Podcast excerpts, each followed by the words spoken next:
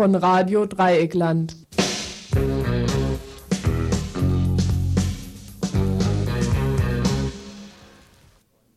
Ja, schönen Abend zum Tagesinfo mit zweiminütiger Verspätung etwa. Radio Dreieckland bis 19 Uhr Tagesinfo. Ich bin heute allein gewesen, um das Info zu machen. Die erste Meldung kommt aus Bangladesch. Die verbieten nämlich den Export von Froschschenkeln aus ökologischen Gründen. Die Ausfuhr von Froschschenkeln brachte bislang immer 12 bis 13 Millionen Dollar an Devisen ein. Da aber der Froschbestand durch die steigenden Fangquoten immer weiter zurückgegangen sei, wolle man mindestens für ein halbes Jahr den Export stoppen. Die Frösche dürfen also ihren Winterschlaf beginnen. Die schlafen nämlich in der Regel zwischen dem Monat Oktober und dem Monat April. Nicht schlafen wollen wir hier und gedenken wir auch nicht, ob im Radio, ob auf der Straße, ob mit unseren Gedanken. Heute also wieder mal ein Info im Radio Dreieckland, vielleicht etwas wenig an Inhalten, doch die Inhalte, die hier zur Geltung kommen, überwiegen bei weitem nicht die Inhalte, die hier nicht zur Geltung kommen. Deswegen also eine Programmübersicht in der Kürze, bei dem die wichtigsten Sachen vermutlich wieder fehlen werden. Es gibt eine Reihe von Kurzmeldungen zu Abschiebungen von Flüchtlingen, zu Passverweigerung für iranische Menschen in Freiburg und zum Badenwerk und seinem Schrottreaktor in Fessenheim. Der zweite Block, beziehungsweise der erste Block insgesamt, wird sich um das Wohnen in dieser Welt beschäftigen. Einmal Zürich, die Wohnsituation, Besetzung von Häusern, eine Demonstration am kommenden Samstag. Zum zweiten Freiburg, insbesondere der Stadtteil Stühlinger, Wohnumfeld, die Vorboten der KTS und Löwenbräu-Gelände. Als zweiter Schwerpunkt heute Abend Aussiedler aus der DDR, ihr Aufenthalt hier in Freiburg. Es werden ja immer mehr, wie man hört. Und schließlich etwa ab 18.30 Uhr ein internationaler Block, Panama, der gescheiterte Putsch, Palästina, der Mubarak-Plan und die Stellungnahme der Intifada-Führung, die Kinder in Palästina, schließlich ein kurzes Interview zum derzeitigen Stand der Verhandlungen im Libanon und zum Schluss ein Gespräch über eine Veranstaltung zum Boykott von Südafrika, die morgen hier in Freiburg stattfinden wird. Soweit also die Programmübersicht. Fangen wir einfach mal an.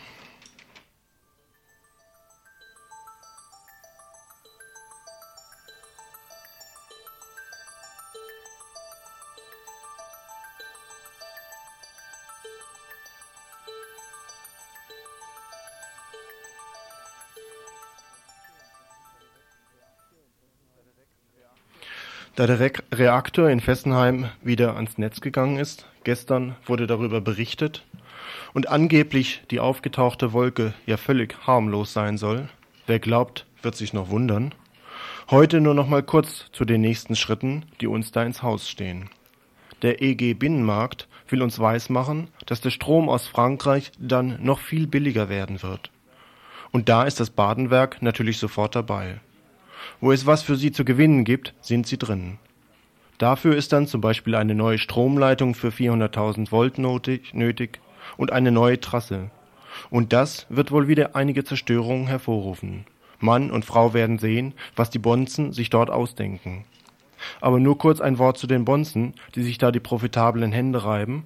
Dazu gehören zum Beispiel auch die Gemeinden von Mülheim, von Neuenburg, von Tenningen und von Eichstätten. Die sind nämlich genauso am Badenwerk beteiligt.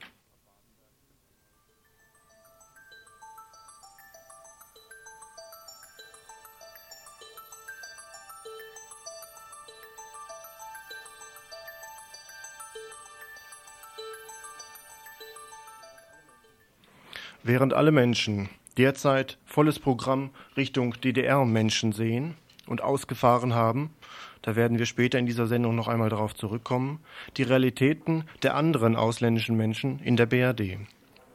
Es gibt zum Beispiel einen offenen Brief von Angehörigen iranischer Menschen, die in der BRD leben, konkret Menschen, die hier in Freiburg leben, die sich nunmehr öffentlich über die Verarschung durch das Regierungspräsidium in Freiburg beschweren. Das Regierungspräsidium will ihnen nämlich den vorläufigen Pass nicht verlängern. Sie sollten sich stattdessen beim iranischen Konsulat einen iranischen Pass neu ausstellen lassen. Gerade das aber ist eine Unverschämtheit. sind diese iranischen Menschen doch gerade deshalb mit Asylantrag hier in die BRD geflohen, weil sie im Iran verfolgt wurden. Und zum Teil leben sie schon seit Jahren in der BRD, eben auch schon zum Beispiel hier in der BRD verheiratet. Und nun hat das iranische Konsulat ihnen geschrieben, sie sollten erstmal glaubwürdige Anschriften und Telefonnummern aus dem Iran beschaffen, die ihnen gut bekannt seien.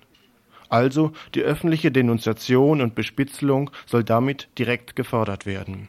Und wörtlich heißt es in diesem Schreiben des iranischen Konsulats, falls Sie einen Vorschlag oder eine Frage haben, legen Sie Ihre Meinung ausführlich dar.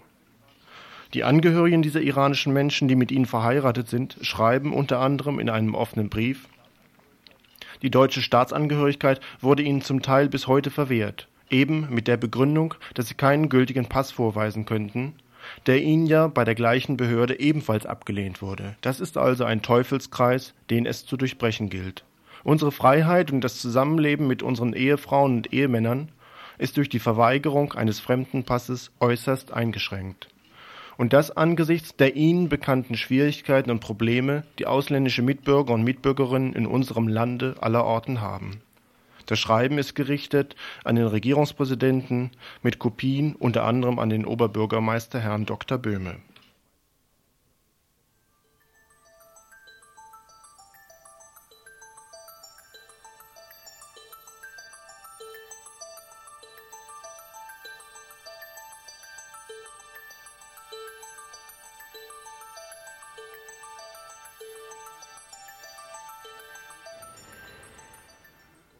Die Politik- und Kulturgruppe aus Waldkirch und der Flüchtlingsrat in Freiburg schreiben, dass der Flüchtling Yusuf Gedik, ein Kurde, sich in akuter Abschiebegefahr befindet.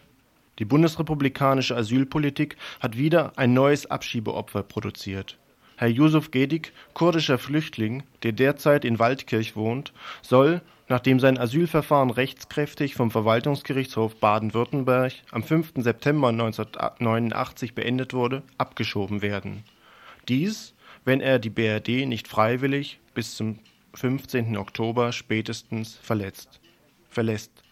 Nachdem Herr Yusuf Gedik die Ausreiseaufforderung bzw. Verpflichtung und Abschiebeandrohung von der Ausländerbehörde Emmendingen erhalten hat, hat die Politik- und Kulturgruppe beschlossen, ihn zu unterstützen und eine Kampagne gegen die Abschiebung und für einen sicheren Aufenthaltsstatus für Yusuf Gedik zu beginnen.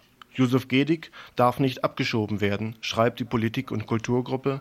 Allein die Tatsache, einen Asylantrag als Kurde in der BRD gestellt zu haben, reicht aus für Folter, Haft, Lager und andere Repressionen. Wir bitten und appellieren nun an alle Angeschriebenen, unterstützen Sie die Forderung für einen uneingeschränkten, unbefristeten Aufenthaltsstatus für Yusuf Gedik. Unterschrieben von der Politik- und Kulturgruppe, von verschiedenen anderen Organisationen, auch vom Flüchtlingsrat in Freiburg.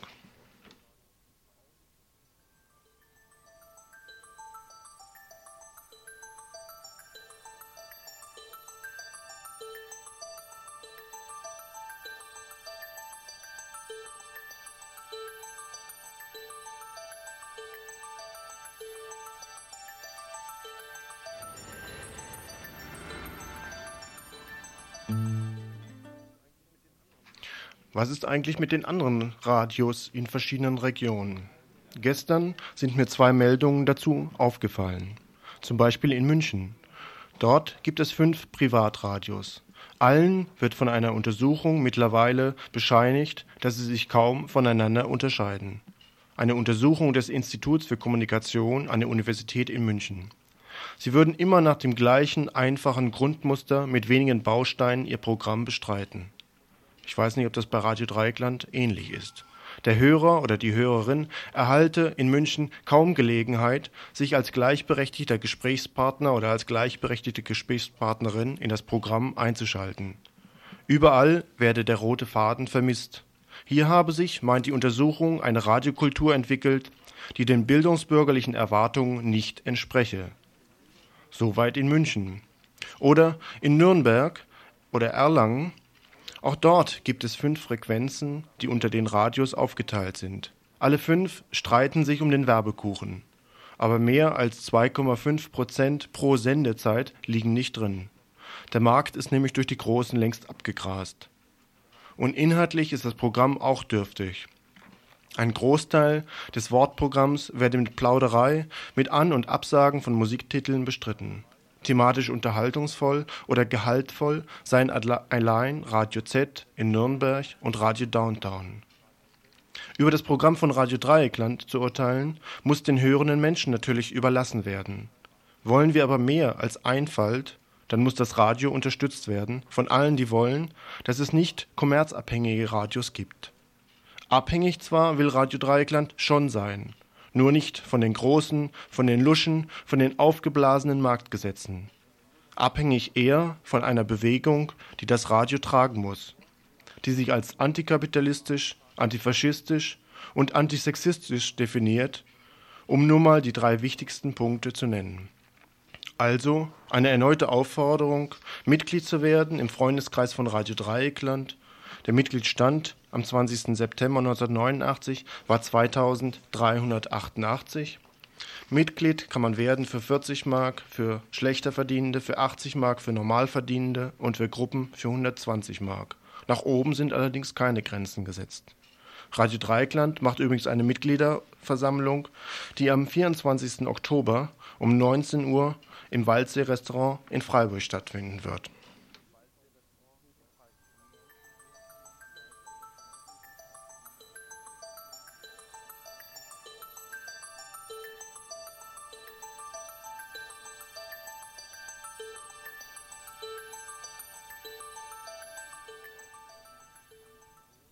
Nun zu unserem zweiten Block, die Wohn- und Mietsituation einmal in Freiburg und in Zürich. Gehen wir zunächst einmal nach Zürich. Dort hat die Wohnungsnot viele auf die Straße getrieben. Demonstrationen wurden veranstaltet, Häuser besetzt, Aktionen durchgeführt. Wohnungsnot ist das Thema. In der Züricher Wohnungsnotbewegung in Zürich selbst brodelt es also wieder. Pünktlich auf den herbstlichen Umzugstermin Ende September wurden inzwischen verschiedene Häuser besetzt. Für den kommenden Samstag ist eine Demonstration angekündigt. Jetzt habe ich hier jemanden vom Lokalradio aus Zürich, der dazu ja etwas, hoffe ich jedenfalls etwas mehr, etwas genauer, etwas hintergründigeres berichten kann. Warum gibt es jetzt diese Hausbesetzung wieder? Ja, also die Hausbesetzung gibt es natürlich vor allem aus einer akuten Wohnungsnot heraus. Es ist eben effektiv so, dass sehr viele Leute nichts mehr zum Wohnen haben, obdachlos sind, auf der Straße stehen. Eben jetzt auf den Kündigungstermin hin hat sich das wieder zugespitzt und äh, einerseits gab es Auszugsboykott, das heißt Leute blieben einfach in ihren gekündigten Wohnungen, weil sie eben auch nichts hatten und die werden jetzt das irgendwie so weit äh, gerichtlich auch rausziehen können, so zwei, drei Monate schätzt man, geht das Verfahren. Äh, andererseits wurden aber auch Häuser besetzt, zum Teil auch so, gab es so Doppel, so Mischlösungen, das heißt einerseits in einem Haus gab es eine, Aus, einen Auszugsboykott in einer Wohnung und die restlichen Wohnungen, die frei wurden, die wurden gleich besetzt. Und äh, besonders spannend jetzt ist einerseits auch, dass äh, das Häuser sind von einem sehr bekannten Mann, von Bürle, das ist der, der größte Waffenproduzent mhm. in, in, in der Schweiz und auch ein sehr starker Liegenschaftenbesitzer in Zürich. Mit Kontakten in alle Parlamente rein auch, ne? In alle Parlamente wurde auch schon verurteilt wegen illegalen Waffenhandel mit äh, Chile. Mhm. Also es ist eine, eine ja, es ist wirklich ein, auch der reichste, einer der reichsten Männer in der Schweiz und ein, ein großer, großer äh, Kapitalist. Vielleicht, vielleicht mal kurz Einblick noch zurück. Es gab ja äh, Anfang dieses Sommers erhebliche Bewegung in der Züricher Hausbesetzungsszenerie. Da war mal ein heißer Sommer angekündigt, da ist aber wohl nicht viel draus geworden. Ist das jetzt nochmal ein Neuanfang oder die Fortsetzung davon, von dem, was da mal versucht worden ist? Also im Prinzip ist eben äh, der heiße Sommer, der haben hat die Presse eher auch ein bisschen raufbeschworen, weil man hat das so verglichen mit dem 80er-Bewegung und das war eigentlich falsch, weil es ist eine ganz andere Bewegung jetzt, eine, eine Bewegung auch, die viel existenzieller halt mhm. irgendwie eine Bedrohung spürt und wo, wo eine, irgendwie eine Permanenz äh, da ist, dass nicht irgendwie jetzt halt so ein heißer Sommer und dann ist es wieder weg, sondern mhm. jeden Donnerstag findet eine Demo statt in Zürich. Das findet immer noch statt? Das findet immer noch statt, mhm. da kommen so 150 Leute immer. Und äh, eben, also so gibt es so Großdemos, die organisiert werden. Die letzte wurde verboten, gab es einen Krawall nachher. Und die jetzige jetzt Demo, die wurde eigentlich genau gleich wieder eingegeben und man hat dann auch Pressekonferenz gemacht und auf Druck eigentlich dann eine Öffentlichkeit und eben nach der akuten Wohnungsnot wurde sie jetzt bewilligt, die. Hm, denkst du, darin ist auch eine veränderte Strategie der Oberen schon zu sehen? Beziehungsweise vielleicht habe ich vorher nochmal eine andere Frage, vielleicht ein praktisches Beispiel über die Wohnungssituation. Also wie viel Miete wird denn eigentlich gezahlt in Zürich? Ähm, natürlich ganz verschieden. Es gibt verschiedene ja. Formen von Wohnen hier. Es gibt sehr viele Leute, die in so Genossenschaftssiedlungen wohnen, also Familien, mhm. die zahlen sehr wenig Miete. Und aber wenn du auf dem freien Markt was suchst, dann hast du einfach keine Chance. Also zahlst du für eine Dreizimmerwohnung 1500, 2000 Franken. Mhm. Da gibt's, äh, in den Zeitungen gibt es gar nichts mehr darunter. Du musst mhm.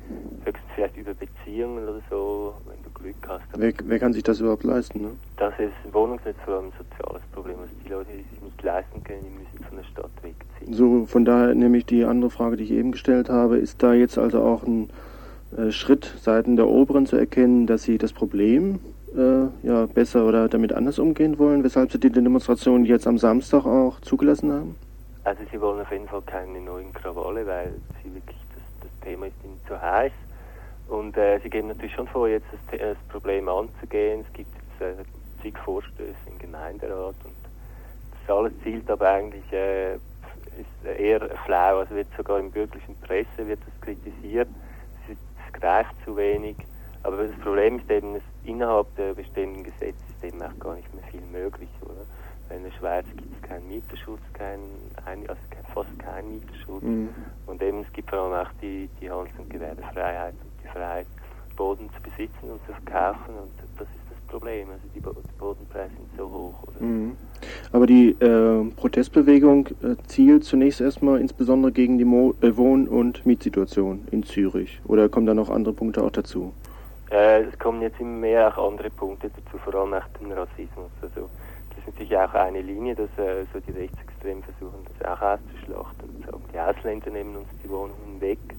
Und da ist, sind wir jetzt schon auch dran, da ist die Bewegung dran, das irgendwie aufzugreifen, dass da auch die, also es wurde schon von Anfang wurden so Kämpfe verbunden, dass, wir, dass es Besetzungen gab, wo dann Flüchtlinge reingingen, so Refugien. Und äh, das wird jetzt auch irgendwie thematisch noch irgendwie klar, äh, also so in Flugblättern und so äh, gebracht. Also das ist auch eine Gefahr ist eben der Wohnungsnot, dass da irgendwie auch die Rechten versuchen, die Süpplein zu kochen. Mhm.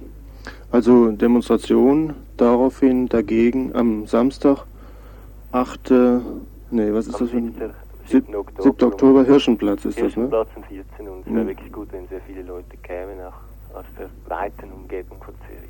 Äh, wir wollen es hoffen.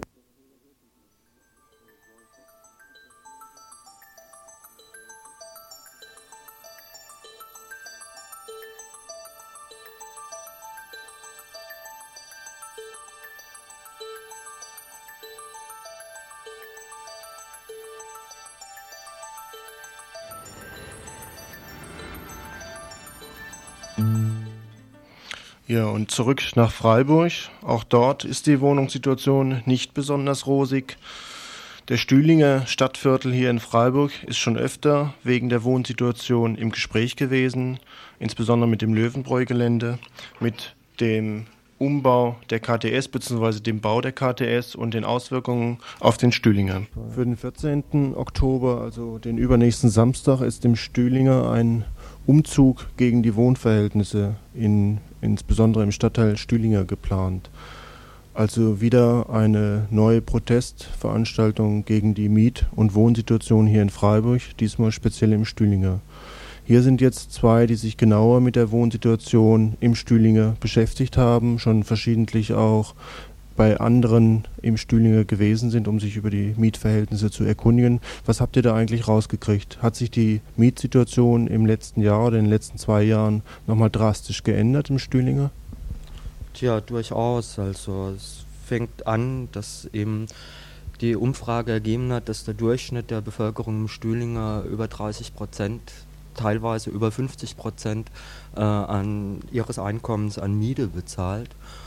Und auch es geht darüber hinaus, dass sich auch viele Betroffene, die Mietwucherprozesse geführt und größtenteils auch gewonnen haben, sich bei uns äh, gemeldet haben. Und das deutet doch alles darauf hin, dass die äh, Situation sich gerade in letzter Zeit auf dem Mietsektor äh, ziemlich stark verschärft hat. Und äh, das ist ja auch kein Wunder, wenn man so die Entwicklung anschaut, die der nördliche Altstühlinger genommen hat, seit die Wohnumfeldverbesserung da stattgefunden hat, die ja nicht nur sich auf so Straßenbegrünung äh, letztendlich äh, begrenzt, sondern ja verbunden ist, was weniger sichtbar ist auf den ersten Moment mit verbilligten Krediten für Haussanierungen, wie zum Beispiel Einbau von Bädern, was ja eigentlich durchaus zu begrüßen wäre, aber was halt alles dann zu einer insgesamt ein, einer Anhebung des Wohnniveaus äh, führt und damit mit, zu einer Anhebung der Mieten. Also das wäre das Lederle-Gelände zum Beispiel, die Gegend, die durch diese Wohnumfeldverbesserungen nun mal preislich in die Höhe getrieben worden sind. Ja, das Lederle-Gelände ist hauptsächlich, ähm, also es, das, was einem zuerst ins Auge fällt, weil da eine Radikalveränderung stattgefunden hat.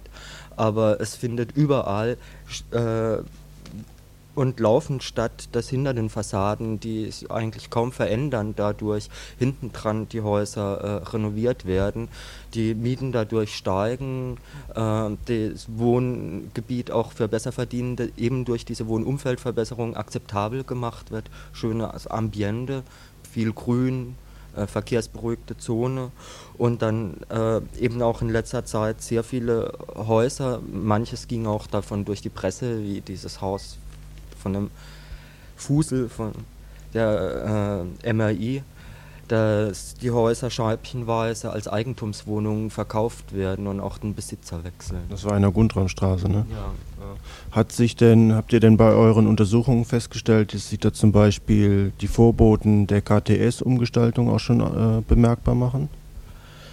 Ja, also die machen sich überhaupt bemerkbar, weil also unseres Erachtens ist der Hauptantriebspunkt für die Stadt oder die Hauptintention der Stadt äh, für diese Wohnumfeldverbesserung und Sanierungsanreiz schon von Anfang an im Zusammenhang mit der KDS gestanden, weil es ist da hinten im Hintergrund ähm, soll diese KDS genauso wie die neue Stadtbahnbrücke in den Stühlinger und so ja dieser Brückenschlag der Innenstadt nach Westen sein, die Ausdehnung der Innenstadt nach Westen, weil und das, somit sind das alles einzelne Bauteile, Mosaiksteinchen ein und desselben Konzeptes.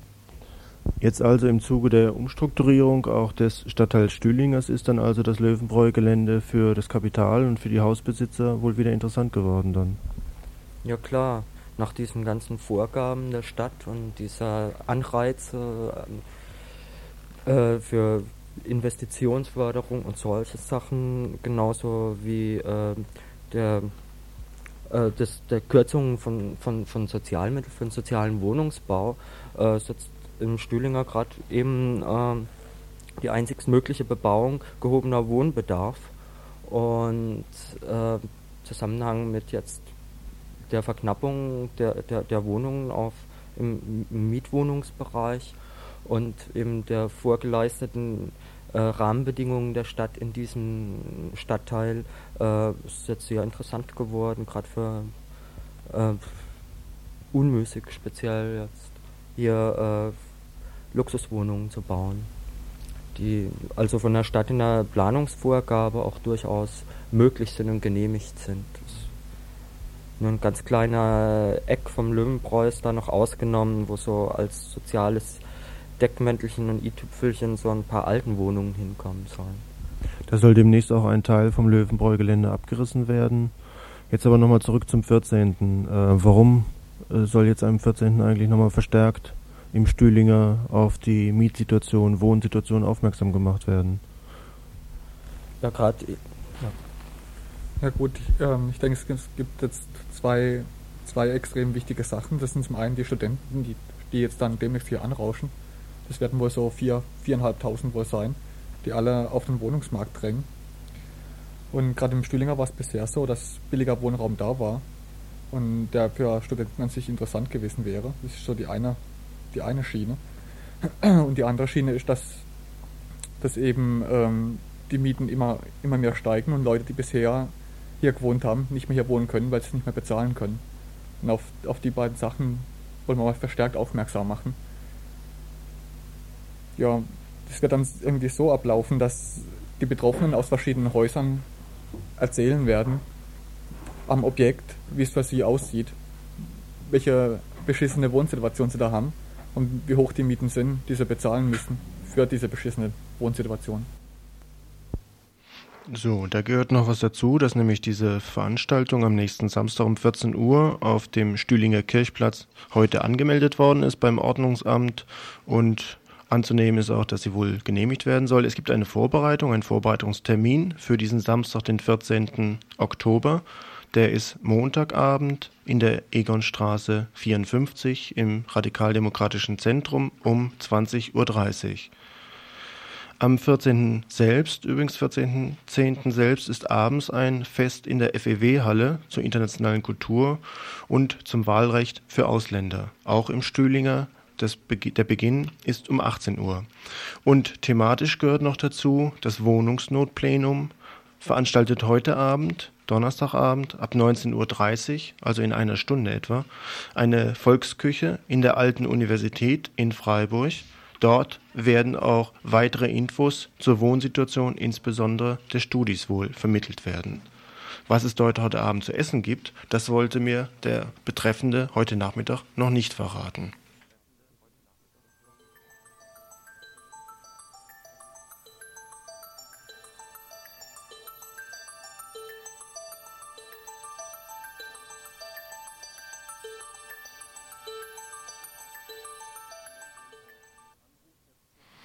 So, vorhin war ein Anruf, der bezog sich auf die erste Meldung von diesem Info, nämlich zum Fessenheim. Ein Arbeiter, der 20 Jahre beim Badenwerk gearbeitet hat, hat sich beschwert, dass er da als Schwein bezeichnet wird Soweit ich die Meldung verstanden habe, und ich habe sie auch vorgelesen, steht davon nichts drin, dass die Arbeiter oder Arbeiterinnen dort als Schweine bestand, verstanden werden. Ich denke, wir wissen auch immer noch um den sehr großen Unterschied zwischen oben und unten.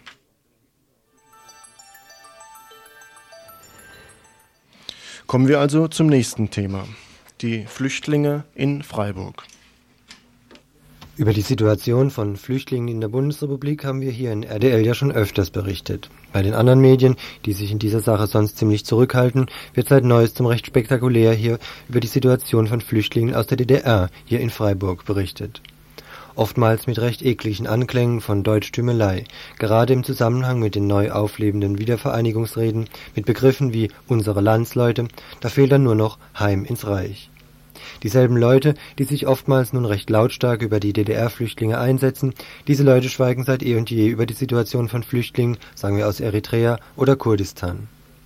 Denn eines wird bei näherem Hinsehen doch recht schnell klar. Diese letzteren Flüchtlingsgruppen werden immer wieder als Wirtschaftsflüchtlinge diffamiert, obwohl ihnen bei Abschiebung Folter und Tod drohen. Wenn es Wirtschaftsflüchtlinge tatsächlich gibt, dann sind es sicherlich diejenigen aus der DDR. Eine überwiegende Mehrheit von ihnen kommt, weil es ihnen zum Hals raushängt, wegen Kleinigkeiten des Alltags ewig rummachen zu müssen. Bestimmt verständlich, aber kein Grund, sie besser zu behandeln als die Flüchtlinge aus Folterländern. Zu fordern ist eine Gleichbehandlung aller Flüchtlinge dieser Welt. Die Behandlung und Öffentlichkeit der DDR-Bürger gebührt gerechterweise auch den Asylanten und Asylantinnen da wir hier bei RDL durchweg bemüht sind, Öffentlichkeit in sämtlichen Fragen von Flüchtlingen herzustellen, sind wir gestern hier in Freiburg ins Hedwigs Krankenhaus gefahren. Dort befinden sich derzeit insgesamt 90 DDR-Flüchtlinge. Mit mehreren von ihnen haben wir gesprochen und auch ein paar Worte aufgenommen und zum Beispiel nach den Gründen für die Flucht aus der DDR gefragt. Einmal persönliche Gründe natürlich und dann gesellschaftliche Gründe. Und ich habe so den Eindruck, also ich bin der Meinung, dass äh, mich mehr oder weniger Gründe dazu getrieben haben. Das, komm, das kommt immer auf die Umstände an. Ja. Bei mir zu Hause, ich komme aus einem nicht so schlecht, also nicht so guten Elternhaus und da fingen schon die Probleme im Prinzip an. Und dann habe ich mich mit meinen Eltern sowieso mehr auseinandergelebt. Äh, Im beruflichen Leben habe ich viele Schwierigkeiten gehabt, hier auch in Berlin. Das hat sich natürlich in letzter Zeit ziemlich zugespitzt. Das waren auch persönliche Gründe überhaupt, auch mit den gesellschaftlichen Organisationen, zum Beispiel auch mit Gericht und hatte schon mit vielen, also naja, zusammen Konflikte gehabt, sagen wir mal so, ja. Und die gesellschaftlichen Probleme, die gehen ja nicht spürbar vorbei. Und der entscheidende Punkt, der mich eigentlich, also der mich zu dem Entschluss gebracht hat, das waren eigentlich günstige Umstände, die sich ergeben haben, ja, kurzfristig. Wie sieht denn das bei dir und bei den anderen, die hier im Hedwigs Krankenhaus sind, aus mit Jobs und mit Wohnungen? Es gibt schon einige Leute, die äh, Jobs haben, die arbeiten schon, die sind fest angestellt. Äh, mit Wohnung weiß ich zwar nicht so genau. Es sind auch schon welche raus, die zum Beispiel eine Pension gefunden haben, im Hotel wohnen direkt eine eigene Wohnung, da wüsste ich jetzt keinen. Das weiß ich nicht, es kann sein, aber da bin ich jetzt nicht unterrichtet. In der Zeitung stand ja auch, dass ihr vielleicht bald raus müsst, trotz Job hier und dann trotzdem nach zum Beispiel TTC Neustadt ziehen müssen. Wie ist denn da die Stimmung? Ja, die Stimmung. Ja, es war eine ganz schöne Aufruhr hier gewesen in den letzten Tagen. Aber äh, es ist nicht so schlimm wie befürchtet. Erst waren sie ziemlich grob zu uns, das Regierungspräsidium, also zumindest ein paar Vertreter, die hier waren, die hatten sich ziemlich grob zu uns verhalten und hatten so eben behauptet, ja, also wir müssen unbedingt raus und dadurch kam eigentlich diese miese Stimmung dann zustande. Und heute wurde nun wieder gesagt, dass es alles nicht so schlimm ist, dass jeder sich in Ruhe das suchen kann und äh, dass sie natürlich auch behilflich sind, äh, freie Pensionen oder Hotels zur Verfügung zu stellen und wo die Leute eventuell hinverfrachtet werden, falls sie noch nichts gefunden haben. Ne?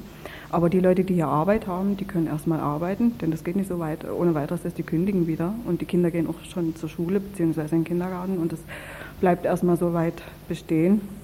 Denn wir sind alle bestrebt, hier rauszukommen. Das ist nicht unser Wille, dass wir uns hier festsetzen. Und die haben ja nun gesagt, es sollen wieder neue Zugänge kommen und wir sind natürlich gern bereit, hier Platz zu schaffen, aber alles natürlich braucht seine Zeit und das müssen die auch einsehen. Freilich braucht alles seine Zeit, insbesondere die Suche nach Wohnungen.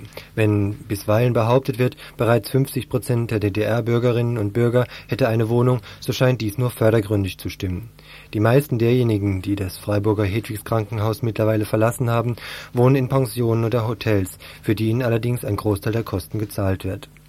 Dennoch herrscht kaum Unmut unter den DDR-Bürgern, noch sind sie eher optimistisch eine Wohnung zu finden, da sie weder schlitzäugig noch farbig sind und außerdem ja gut Deutsch können, und deswegen haben sie es sicherlich auch nicht so schwierig wie diejenigen Menschen, die der deutsche Michel sonst unter dem Schimpfwort Asylant oder eben auch Flüchtling subsumiert. Auch bei der Suche nach Arbeitsplätzen gestaltet sich ihre Situation wohl kaum anders als für bundesdeutsche Staatsangehörige die Angebote, die wir am schwarzen Brett des Hedwigs-Krankenhauses sahen, waren die üblichen Mangelberufe mit schlechter Bezahlung und ungünstigen Arbeitszeiten. Die meisten hier haben einen Job gekriegt, oder? Naja, die meisten, es sind schon viele, die jetzt arbeiten. Ja, ja, doch. Also ich habe es mir eigentlich schwerer vorgestellt, aber dadurch, das schwarze Brett, was bei uns hier vorne hängt, ja, da gibt es genügend Angebote auch. Und wenn man selber ein bisschen pfiffig ist, na, dann guckt man in der Zeitung nach und geht jeder persönlich seinem Zeug danach. Ne? Und es ist eigentlich, finde ich, nicht ganz so schwer. In manchen seltenen Berufen ist es natürlich schon schwerer, was zu finden, aber. Was für Art von Angebote sind es für Facharbeiterinnen oder hm, Hilfsarbeitsjobs? Naja, klar, viel Hilfsarbeitsjobs sind Facharbeiter auch. Sehr viel und vor allem auch handwerkliche Tätigkeiten und sowas. Für die bundesdeutsche Wirtschaft dagegen sind die DDR-Bürger freilich eine willkommene Bereicherung. Denn durch die jahrelange ganz ordentliche Konjunktur bei gleichzeitig kaum steigenden bzw. real sinkenden Lohnkosten muss die BRD-Wirtschaft mit massiven Forderungen der Arbeiter und Angestellten rechnen. Und da ist eine kurzfristige Angebotszunahme derjenigen, die ihre Arbeitskraft verkaufen wollen, freilich höchst willkommen was ich allerdings für recht abstrus halte und was immer wieder in den vergangenen Wochen zu hören und lesen war, ist die Behauptung, die DDR-Bürger in der BRD seien sämtlich potenzielle Republikanerwähler. Nach unseren Gesprächen im Hedwigs Krankenhaus entstand eher der Eindruck, dass weltanschaulich, um es mal so zu nennen, kaum Unterschiede bestehen zwischen dem deutschen Michel, Hieben oder Trieben.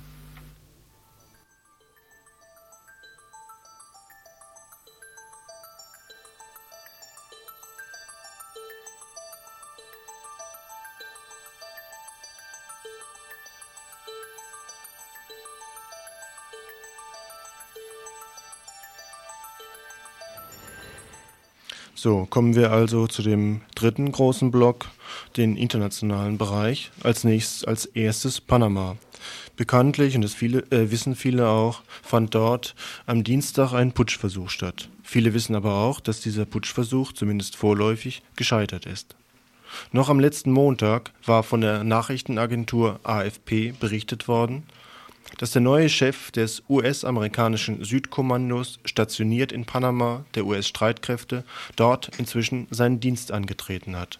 Und bei seinem Antritt hat er dick verkündet, er werde alle tyrannischen Regime in der Region bekämpfen, ob nun wegen der Drogeninfiltration oder irgendeine andere Tyrannei gemeint sei. Und dies gelobte er sehr.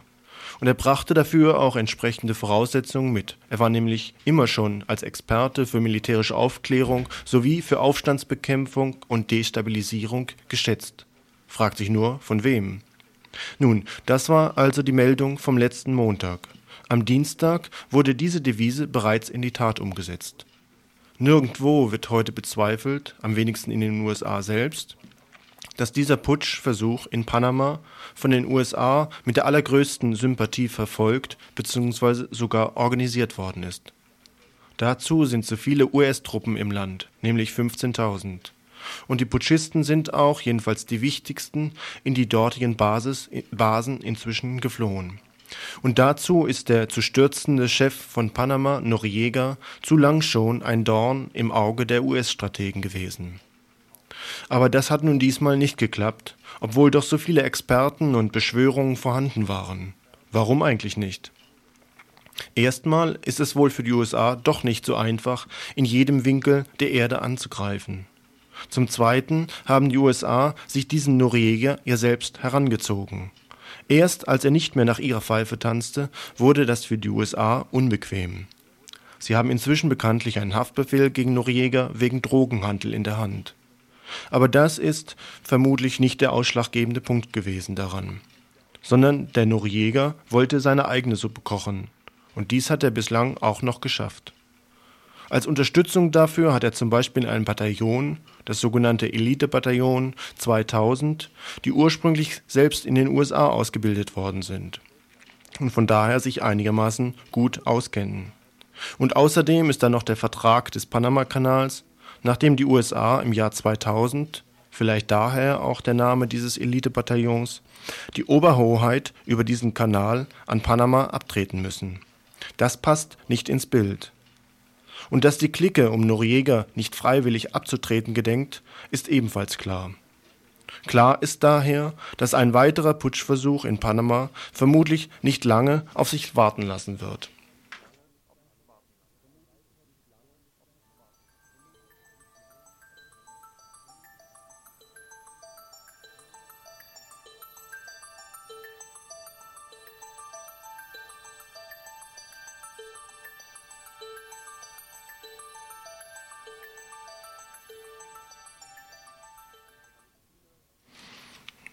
Palästina oder Libanon. Beziehungsweise ich muss möglicherweise ankündigen, dass der Beitrag über den Libanon vermutlich aufgrund der Zeitüberschreitung in diesem Info nicht mehr gesendet werden kann. Deswegen erstmal Palästina. Der Präsident von Ägypten hat, wie auch vielen bekannt sein dürfte, einen Plan vorgestellt, um die Intifada, den Aufstand der palästinensischen Menschen, zu beenden. Nach diesem Plan wollte er die Bedingungen schaffen, um ein Klima des Vertrauens, wie er sagte, zwischen allen herzustellen. Zehn Punkte hatte er ausgedacht, um dieses Klima zu erreichen. Unter anderem sollten Wahlen abgehalten werden in den besetzten Gebieten unter internationaler Überwachung, wie zum Beispiel in Namibia auch. Und diese gewählten Menschen sollen dann oder sollten dann nach diesem Plan mit Israel in den sogenannten Dialog treten. Israel selbst sollte in dieser Zeit jegliche neue Besiedlung unterlassen, sich auch zur Landaufgabe an die Menschen in Palästina bereit finden. Und noch einige andere Punkte in diesem Zehn-Punkte-Plan. Wer die palästinensischen Menschen repräsentieren soll, daran scheiden sich aber schon wieder die Geister. Die PLO soll für Israel nach wie vor nicht in Frage kommen. Und alles andere sind diplomatische Spitzfindigkeiten. Die PLO selbst hat nicht sonderlich positiv auf diesen Vorschlag reagiert. Und nachdem selbst der eigentlich sehr gesprächsbereite, mit Israel sehr gesprächsbereite Faisal Hussein gestern in Jerusalem daran gehindert wurde, eine Pressekonferenz zu veranstalten. Das Hotel, in dem die Pressekonferenz stattfinden sollte, wurde einfach von Militärs abgesperrt bzw. zum militärischen Sperrgebiet erklärt. Nachdem das also auch passiert war, scheint dadurch wenig Bewegung möglich zu sein. Härtere Kritik als die Kritik der PLO kommt allerdings von der Führung der Intifada selbst. In ihrem letzten Kommuniqué Nr. 46 wird scharfe Kritik daran geübt. Es werde nicht mehr einmal die vollständige Freiheit und ein unabhängiger Staat erwähnt. Daher könne der Plan natürlich nicht akzeptiert werden.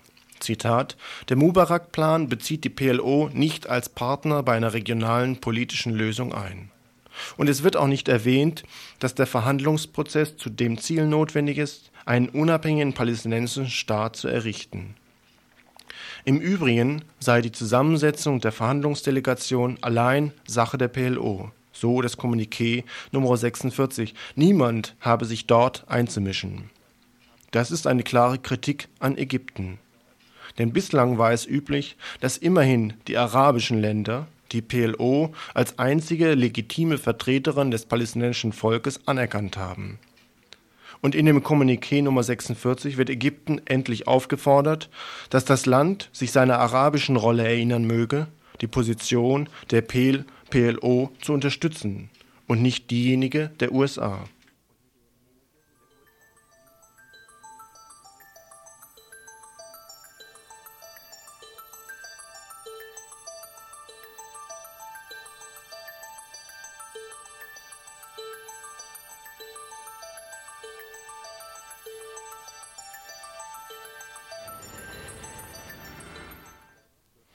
Wirklich schrecklich sei die Situation in den von Israel besetzten Gebieten.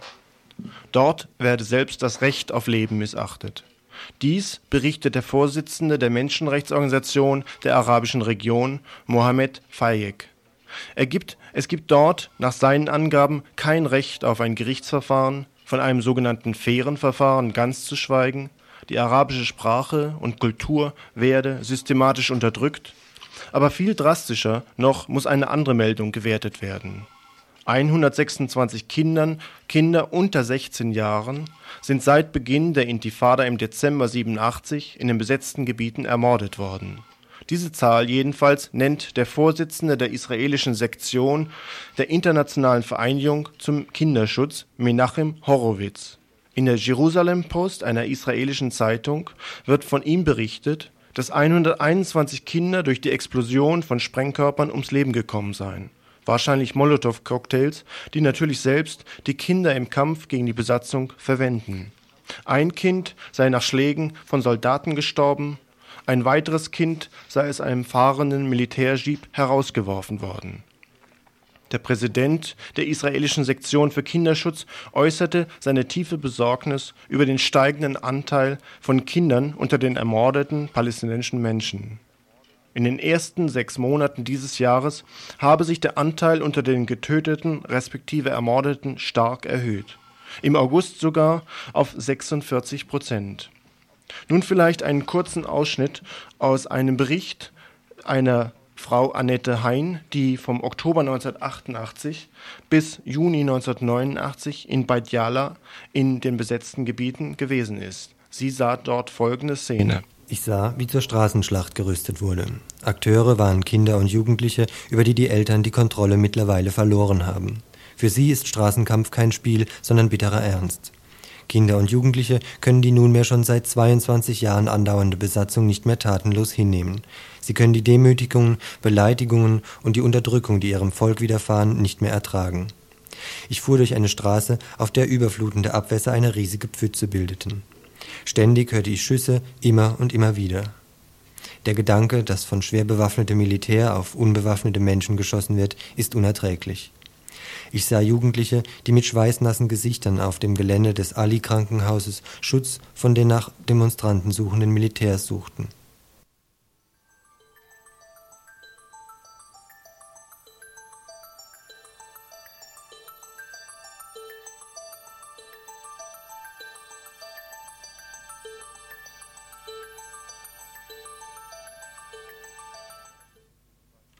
So, vielleicht klappt es mit dem Beitrag zum Libanon doch noch. Mal versuchen.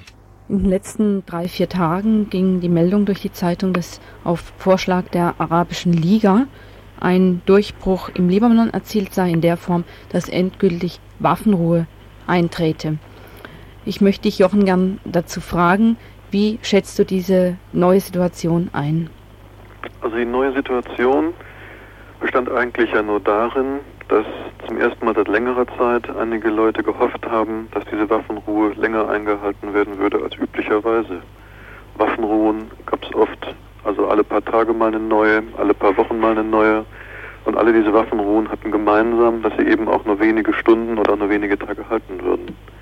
Diesmal war das Spektakuläre, dass eben tatsächlich Menschen in Beirut und in der Umgebung applaudiert haben, dass das Flugzeug landete, aber das ist eben kein Einschnitt der die Lage in Libanon wesentlich verändert hätte. Die außenpolitische Konstellation, die zu der Fortsetzung des Krieges führt, hat sich überhaupt nicht verändert. Da mag es eine politische Initiative der Arabischen Liga gut gemeint sein, aber die Lage hat sich dadurch überhaupt nicht verändert.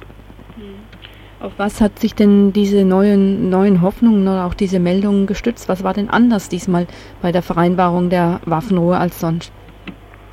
Also die Erkenntnis im Libanon, dass der Krieg eigentlich nicht weitergehen kann, ist natürlich jetzt ziemlich weit gediehen. Also in, in Beirut, was halt normalerweise eine Million Einwohner hatte oder anderthalb Millionen sogar, gibt es jetzt unter 200.000 Einwohner, vielleicht noch 150.000 Einwohner. Das heißt, 90 Prozent der Bevölkerung hat die Stadt bereits, also bis zu 90 Prozent hat die Stadt bereits verlassen.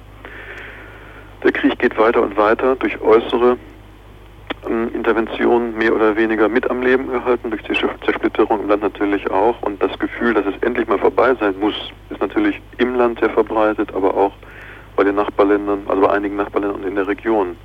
Nur das allein ist natürlich noch kein Ansatz für eine politische Lösung. Also der Wille und die Erkenntnis, dass es so nicht mehr geht, hat sich sehr stark entwickelt und ist sehr stark vorangekommen. Aber umgekehrt die Möglichkeit, den Konflikt tatsächlich zu beenden, solange Israel und Syrien und der Iran sich nicht stärker heraushalten. Diese Erkenntnis ist eben, also diese Möglichkeit, das durchzusetzen, ist eben nicht gewachsen. Insofern ist diese Diskrepanz zwischen so einer Friedenssehnsucht und einer Kriegsmüdigkeit auf der einen Seite und eben den Mitteln, den Frieden herbeizuführen, die Diskrepanz ist halt gewachsen und nicht gesunken. Was hältst du jetzt von der einberufenen Sitzung des libanesischen Parlaments, glaube ich auch unter Leitung ähm, dieser arabischen Liga, die an nächsten Tagen, glaube ich, stattfinden soll? Also ich würde das da einordnen wollen. Diese ganzen diplomatisch-politischen Fingerübungen sind so lange zwar gut gemeint, aber wenig ergebnisreich, wie sich nicht in den politischen Rahmenbedingungen was ändert. Wenn Israel aufhören würde, im Südlibanon diese Stellvertretertruppe zu bewaffnen, wenn Israel aufhören würde, die maronitischen Milizen zu bewaffnen, wenn Syrien aufhören würde, in dem Libanon in dem Maße als Kriegspartei aufzutreten, wie es das tut und sich darum bemüht, eben nur als Polizistfunktion aufzutreten. Wenn bestimmte andere Dinge Einfluss haben, dann, wenn das gestoppt werden könnte, dann gäbe es eine Möglichkeit, zum ersten Mal seriös über Friedensprozesse zu sprechen. Aber solange diese ganzen äußeren Interventionen der Fall sind, einschließlich der Intervention von Nachrichtendiensten verschiedener europäischer und amerikanischer Länder, solange das der Fall ist, wird man über Termine, Parlamentstermine, Sitzungstermine, Pressekonferenzen und Friedensinitiativen hinaus nicht mehr als warme Luft produzieren. Und da ist ähm, für, so eine, für so einen Rückzug der verschiedenen beteiligten Interessenten von außerhalb, da siehst du im Moment kein, keine Perspektive. Da bin ich leider sehr pessimistisch. Also das Interesse Israels besteht natürlich darin, politische und militärische Kräfte, die sich im Prinzip gegen Israel wenden könnten, schon im Vorfeld, nämlich im Libanon, abzunutzen und da gegeneinander aufzuhetzen. Also es gab halt alte traditionelle Versuche Israels, beispielsweise die Drusen gegen die Schiiten einzunehmen, die Schiiten gegen die Palästinenser, die Palästinenser gegen die Maroniten und so weiter. Also dieses Teil- und Herrsche-Prinzip ist natürlich eine relativ naheliegende Strategie, wenn es darum geht, gegen potenzielle Feinde gegeneinander auszuspielen. Ähnlich ist es eben mit Syrien. Syrien hat eigentlich die Tendenz, Libanon als eigenes Staatsgebiet zu betrachten, was es nebenbei historisch auch gewesen ist. Und die Gründung des Libanon war ja nur ein Trick der französischen Kolonialmacht, aus dem alten Großsyrien sich ein Stück Kuchen herauszuschneiden, was dann halt christlich und damit auch westlichen Einflüssen und westlichen Dominanzversuchen eher unterworfen war. das ist natürlich ein Hintergrund für die Intervention Syriens, für die auch sehr gewaltsame Interventions, ähm, sodass da im Moment die, die Interessenstrukturen der Beteiligten sich noch nicht so verändert haben, dass man Hoffnung schöpfen könnte. So, das war ein Interview mit Jochen Hippler, ein Mitarbeiter der Grünen Bundestagsfraktion in Bonn.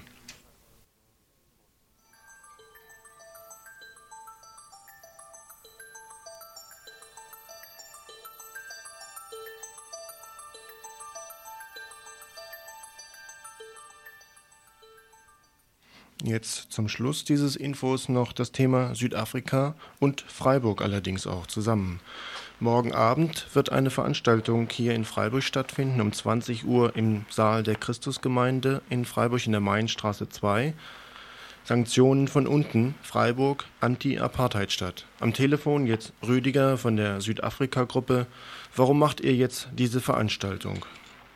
Ja, also wir haben uns überlegt, dass wir mit dieser ähm, Kampagne Anti-Apartheid-Stadt Freiburg ähm, nun auch in den Kommunalwahlkampf eingreifen wollten. Also wir wollten das verstärkte kommunalpolitische Interesse äh, zu der Zeit von so einem Wahlkampf nutzen, unsere Forderungen nochmal praktisch auf den Tisch zu legen. Also die Forderungen zum Beispiel nach einem kommunalen Bankenboykott. Also die Stadt Freiburg zum Beispiel sollte ähm, ihre Geschäftsverbindungen abbrechen zu Banken, die das rassistische Regime in Südafrika finanziell äh, unterstützen, also mit Krediten und Anleihen und dergleichen und also diversen anderen kommunalpolitischen Forderungen und wir haben uns gedacht, äh, dass das jetzt im Vorfeld vom 22. Oktober, also von der Kommunalwahl, äh, eine ideale Möglichkeit ist, nochmal ein verstärktes Interesse auf diese Kampagne äh, zu lenken. Eingeladen haben wir zu der Veranstaltung Satyan Naido, der kommt vom ANC, also vom, von der Befreiungsbewegung Südafrikas. Dann den Gunther Hilliges, der ist vom Landesamt für Entwicklungszusammenarbeit in Bremen und arbeitet dort auch in der Bremer Initiative Anti-Apartheid Stadt mit. Weiterhin wird auf dem Podium sitzen der Robert Steyert, der kommt von der IG Metall und ist also da im Vorstand in Frankfurt praktisch für die Auslandsarbeit der IG Metall zuständig. Und um auch so diesen kirchlichen Südafrika-Solidaritätsbereich abzudecken, haben wir den Wolfgang Lenzen von der Aktion Bundesschluss eingeladen. Du hast gesagt, noch mit Rücksicht äh, bzw. mit Ausblick auf die Kommunalwahlen. Habt ihr vor, die einzelnen Parteien, die sich hier zur Wahl stellen, nochmal bezüglich Südafrika quasi abzuklopfen, was ihre Stellungnahme oder Ihr Verhalten, Ihr Verhältnis zu diesem Thema ist? Ja, also zum Teil ist das ja auch schon geschehen. Also wir haben auch die, wir haben sämtliche äh, Parteien, die hier äh, zur Kommunalwahl antreten, äh, angeschrieben, natürlich mit, mit Ausnahme von, von der faschistischen Gruppierung ähm, und haben also bei denen angefragt, ähm, wie sie sich äh, zu unserem Forderungskatalog, den wir da aufgestellt haben, stellen. Ähm, teilweise haben die Parteien äh, bzw. Gruppierungen darauf reagiert. Also die linke Liste Friedensliste hat jetzt ein Plakat rausgebracht, zum Beispiel, wo sie die Forderung nach der Anti-Apartheid-Stadt mit unterstützt. Von der SPD gibt es ein Flugblatt dazu. Auch die Grünen haben ihre Unterstützung signalisiert und die, bei, die drei äh, Gruppierungen bzw. Parteien haben ja auch die Veranstaltung jetzt mit unterstützt. Gibt es eigentlich Beispiele aus anderen Städten für Anti-Apartheid, dass sich quasi eine Stadt als Anti-Apartheid-Stadt, wie es hier in Freiburg sein soll, werden soll, erklärt hat? Oder wie kommt ihr darauf, das hier in Freiburg zum Beispiel hinzukriegen oder anzufangen? Ja, also ganz konkret zum Beispiel Bremen hat sich jetzt äh, vor zwei Wochen etwa ähm, also ganz formal zur Anti-Apartheid-Stadt erklärt. Da gilt es natürlich jetzt nochmal genau abzuklopfen, ähm, also unter welchen Bedingungen, unter welchen Forderungen das da geschehen äh, ist. Also von daher wird es wahrscheinlich auf dieser Veranstaltung auch sehr interessant sein, den Gunther Hilliges da nochmal genau zu befragen. Also ob da zum Beispiel ein Bankenbeschluss, der in der Regel ja immer eine sehr, ähm, eine sehr empfindliche Sache ist in der Kommunalpolitik, also alles, was mit Finanzen zu tun hat, alles, was Geld kostet, ähm, Sowas gab es auch schon im Ruhrgebiet, also da gab es ja schon einzelne Fälle, wo das dann auch sehr spektakulär verlaufen ist, also zum Beispiel in Remscheid. Das war ja praktisch so in der Bundesrepublik zumindest äh, der Startschuss für die Bewegung Anti-Apartheid-Städte. Also man kann inzwischen auch sagen, dass es fast in jeder größeren Stadt in der Bundesrepublik so eine Initiative gibt. Und diese Veranstaltung morgen Abend ist dann quasi also auch erst der, als Anfang gedacht?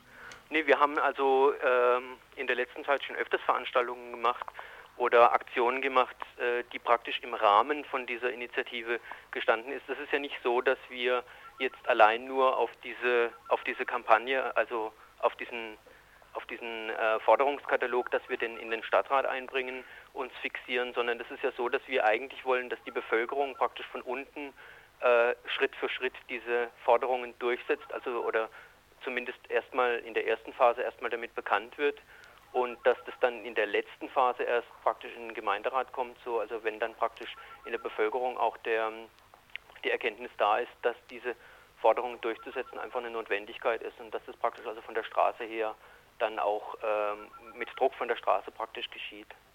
Also die Aufforderung, morgen Abend um 20 Uhr in den Saal der Christusgemeinde hier in Freiburg zu kommen, zur Veranstaltungsaktion von unten, Freiburg Anti-Apartheid-Stadt. Ich danke dir schön für das Telefon. Tschüss. Tschüss.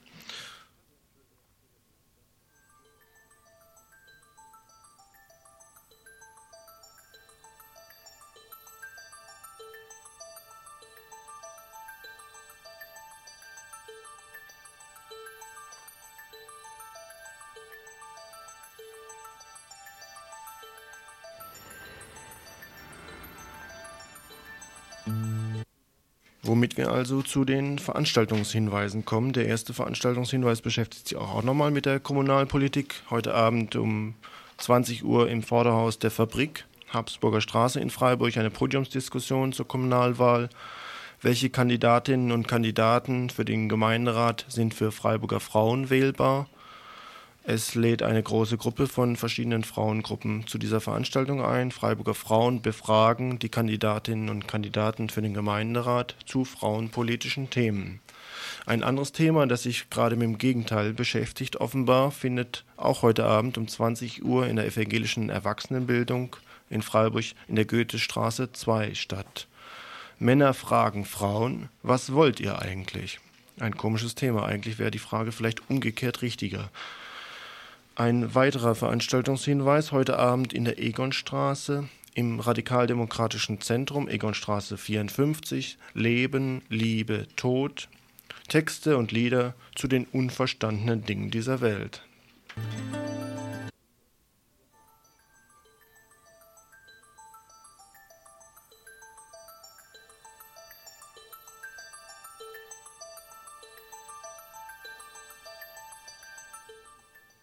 Dann gibt es noch äh, eine Veranstaltung der Deutsch-Sowjetischen Gesellschaft.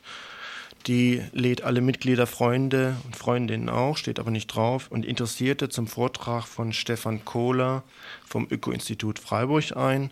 Heute Abend auch in der evangelischen Erwachsenenbildung Goethestraße 2, 20 Uhr. Tschernobyl und seine ökologischen, wirtschaftlichen und sozialen Folgen, Prüfstein für Glasnost und Perestroika, ein Reisebericht. Eine weitere Veranstaltung gibt es von den Grünen. Man höre und staune, die ÖDP und die Grünen veranstalten heute Abend um 20 Uhr in der Gaststätte Greif in der Seelandstraße eine Podiumsdiskussion. Die ÖDP und die Grünen zusammen. Zu gemeinsamen Gestaltungsmöglichkeiten, Beispiele Verkehr und Energie und zu unterschiedlichen Standpunkten, Beispiele innere Sicherheit und Ausländer, Ausländerinnen in Freiburg heute Abend um 20 Uhr, Gaststätte Greif. Das wird sicherlich auch mit den Kommunalwahlen zusammenhängen.